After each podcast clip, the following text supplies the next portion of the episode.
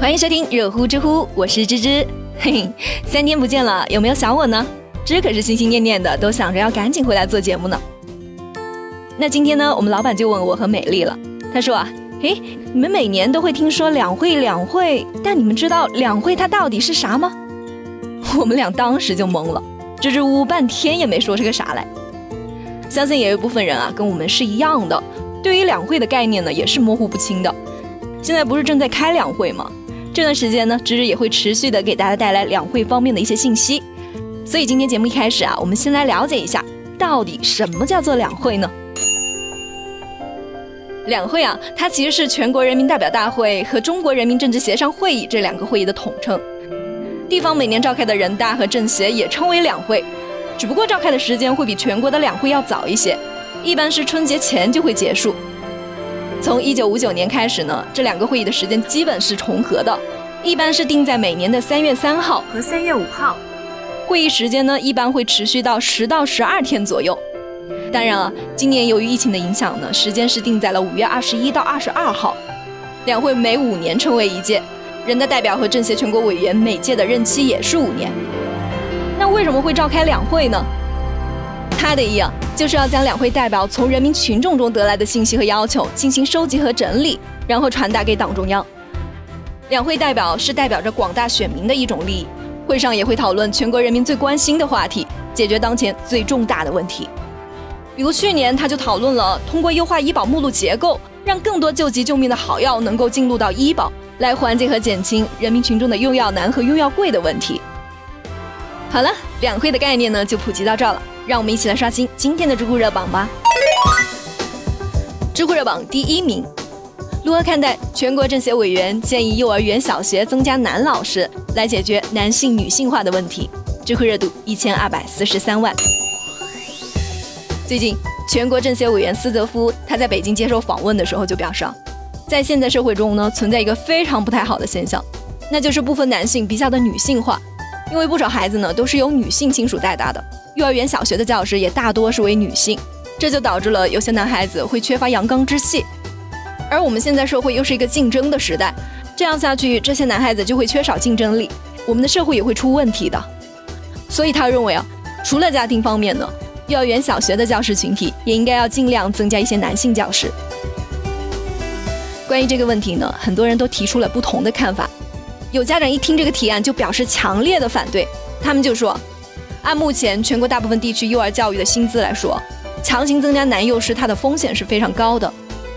男性在社会上更多的是被要求要承担养家糊口的责任，月拿3、4千块钱在幼儿园工作的男人，我真的是很难不把他和恋童癖挂钩，除非是把这个岗位的工资提高，因为高收入岗位对于从业人员的背景和职业操守要求会更加的严格，他的犯罪成本就会高很多，这样发生性侵这种事情的概率就会小很多。教育的结果呢，主要是看教育工作者的思想和方法，而不是说性别。女性在儿童教育上本身就有优势，大部分女性对于儿童会有一种天然的基于母性的喜爱和耐心。而男性呢，在面对调皮吵闹的陌生儿童时，有时候反应是更加的迟钝，甚至会有一些不耐烦的。而且老师他只负责教书，孩子早期对于男女的认知以及他的三观和性格的形成一定是取决于父母的，特别是男孩子的性格培养，父亲的角色是非常重要的。如果说出现性别认知障碍，那一定是家庭和亲子关系的问题，而绝不是幼儿园老师的问题。所以啊，与其说寄希望于增加男教师，还不如呼吁他们的父母，特别是父亲多关注自己的小孩，而不是将养育的责任直接扔给孩子爷爷奶奶和外公外婆。目前留守儿童隔代抚养才是教育最大的问题。也有网友表示自己是非常赞同这个提案的，他们就说，不只是幼儿园，还有小学中学都应该要提高一些男性教师的比例。家长担心男教师会性侵儿童，我非常理解这种心情，但是这些年爆出的女性性侵男童的案例也不少。对于一个儿童来说，不管是男老师还是女老师，只要这个老师有歪念头，学生都是很难有办法反抗的。所以说男性教师对幼儿来说不安全，实际上呢就是职场上的性别歧视。而男性教师的教育观念和思维方式也可以和女老师形成互补，让孩子们能够接触到更加多元化的生活氛围，让他们从小就能够接受到更加全面的情绪、语言和动作的熏陶，是更加有利于孩子身心健康和个性的发展。不过增加男教师的数量啊，它背后其实是关系到很多的社会问题的，比如是不是会对女性的就业会有一些不公平呢？比如怎么样去建立一个男性幼师的培养机制呢？还有男性教师的福利待遇和薪资考核标准，还有社会印象的扭转等等。不知道大家是怎么看待这个问题的呢？你们会支持哪一方的观点呢？智慧榜第2名，罗评价504S 店驱车380公里救援无人区车主，仅收1300元，智慧热度945万。最近50车的一个车主就开车去西藏，然后在4500米的青海玉树雪山，车子的离合片坏了。要知道这可是无人区啊，而且还没有信号，情况呢是非常的紧急。车主就联系了保险公司，想要他们过来救援一下，可是保险公司却说这个已经超出了他们的救援范围，于是就拒绝了。没办法，车主又打电话给50汽车的客服进行求救。4S 店在了解到情况后呢，马上就安排了工作人员到达现场去救援。最后他们是开了380公里，然后在高原路上来回了2趟，才把这个车主的车给修好了，而且还只收了他1300元。车主呢，为了表达他对50品牌服务的认可，就在 B 站把这个救援的视频给发了出来。上海通用50公司也是对于这一次行为给予了10万块钱的奖励。很多网友就表示这才是企业树立口碑、打开知名度的正确打开方式啊！公司给的这10万块钱实在是太值了，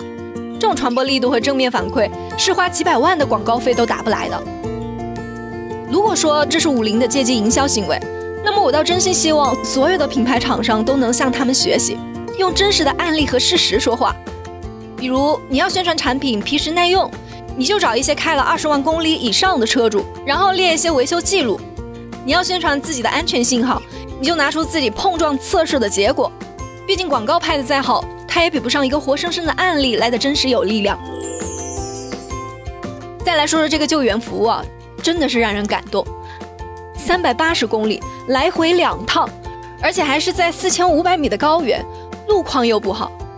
要知道从南京到上海才300公里，结果网约车都要800-900，50只收了他1300块。在这种荒无人烟、保险又不管的情况下，如果说我得到这样的救援服务，别说1300块了，再多收个几千块钱我都能接受。为什么呢？因为这个时候呢，人往往都是处于非常孤立无援的状态，心理防线是很容易松动的。你就算是开个13000的价格，他都是能够接受的。可是 4S 店并没有这样做，而且是没有任何的推脱，第一时间就赶来救援了，为这个服务点赞。不过真的是不得不佩服50服务网点的覆盖密度啊！